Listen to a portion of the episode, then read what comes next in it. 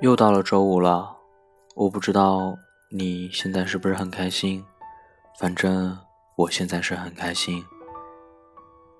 晚上好，今天给你带来一篇小故事，来自他安。人的一生会遇见两千九百二十万人，两人相爱的概率是零点零零零零四九。想来能够喜欢上一个人，并且和他在一起，就算是奇遇了。低迷的时候喜欢听故事，听那些和自己没有半点交集，却能深感其受的小悸动和小欢喜。大概那是我最低谷的时候，爱情和事业都糟得一塌糊涂。那段时间认识了阿月，十几岁的姑娘，年纪说不得多大，但对于感情却执着的让我喟叹。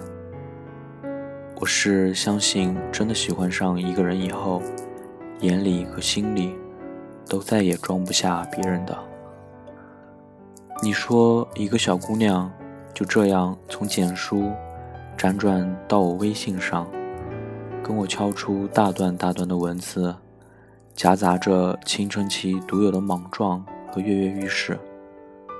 那些言语就像他心中的忐忑一般，成了藏在内心深处的字句。想着那个人的时候，就在心间划过，不怎么的长久，但是怅然若失。是啊，他喜欢的那个人是捧着他的人。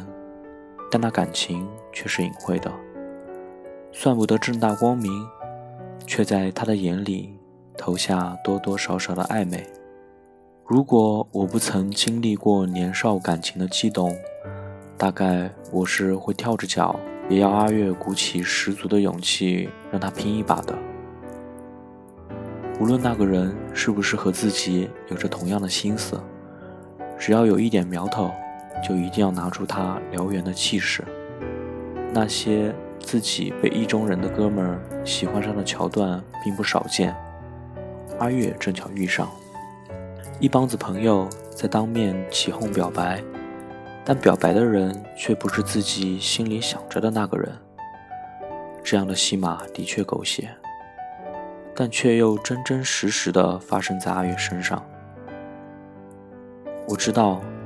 在那种境地，最折磨人的，不是他没有任何反应，而是他一个转身的动作，就让你失落，同时又心生窃喜。失落的是他没有挺身而出，窃喜的是他一定也在乎自己，觉得他在兄弟和心上人之间两难，于是抱着这种心理，在往后的日子里。悲喜无度，过得不再像自己。偶尔他的出现让自己惊喜，暗淡的心情瞬间明朗。就像我认定阿飞并不该是阿月的真心所付的坚定一样，阿月却在执着中等到了阿飞的喜欢。我是替他欣慰的，但又担忧。可爱情的魅力不就是这样？不是你在无法料知它的最终结果的时候，所以才用尽全力去争取，而是你明明知道这结果不是你想要的，你依旧像飞蛾去扑火，仿佛那冉冉的火光不是终结，而是生命的极致绚烂。突然就想起林俊杰的歌里有一句歌词：“今后不再怕天明，我想只是害怕清醒。”人的自欺欺人，有时候是可以瞒天过海的，但总有一天会清醒，并且极致的理性。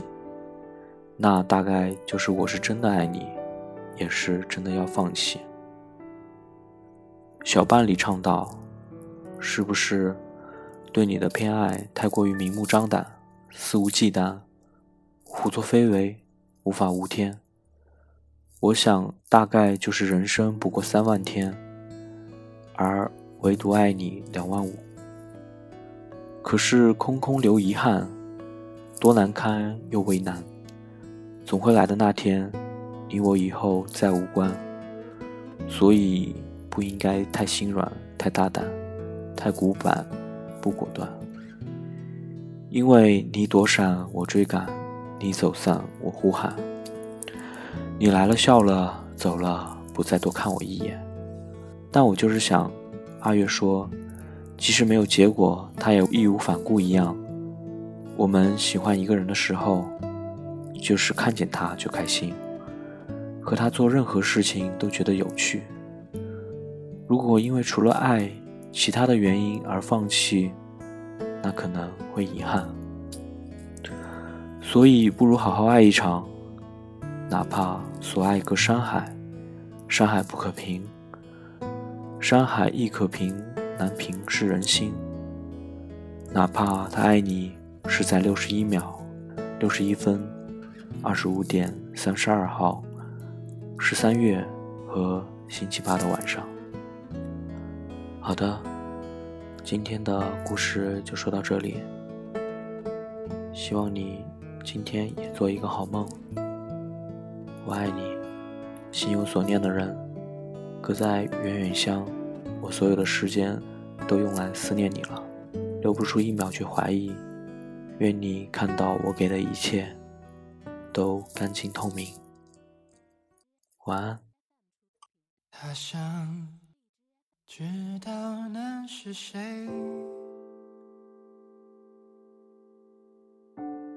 为何总沉默寡言？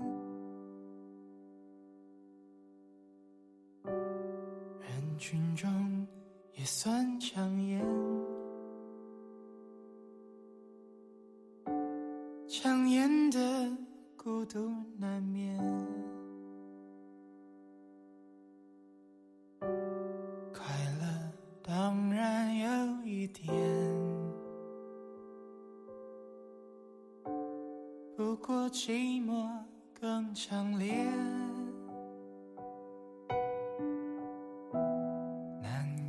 难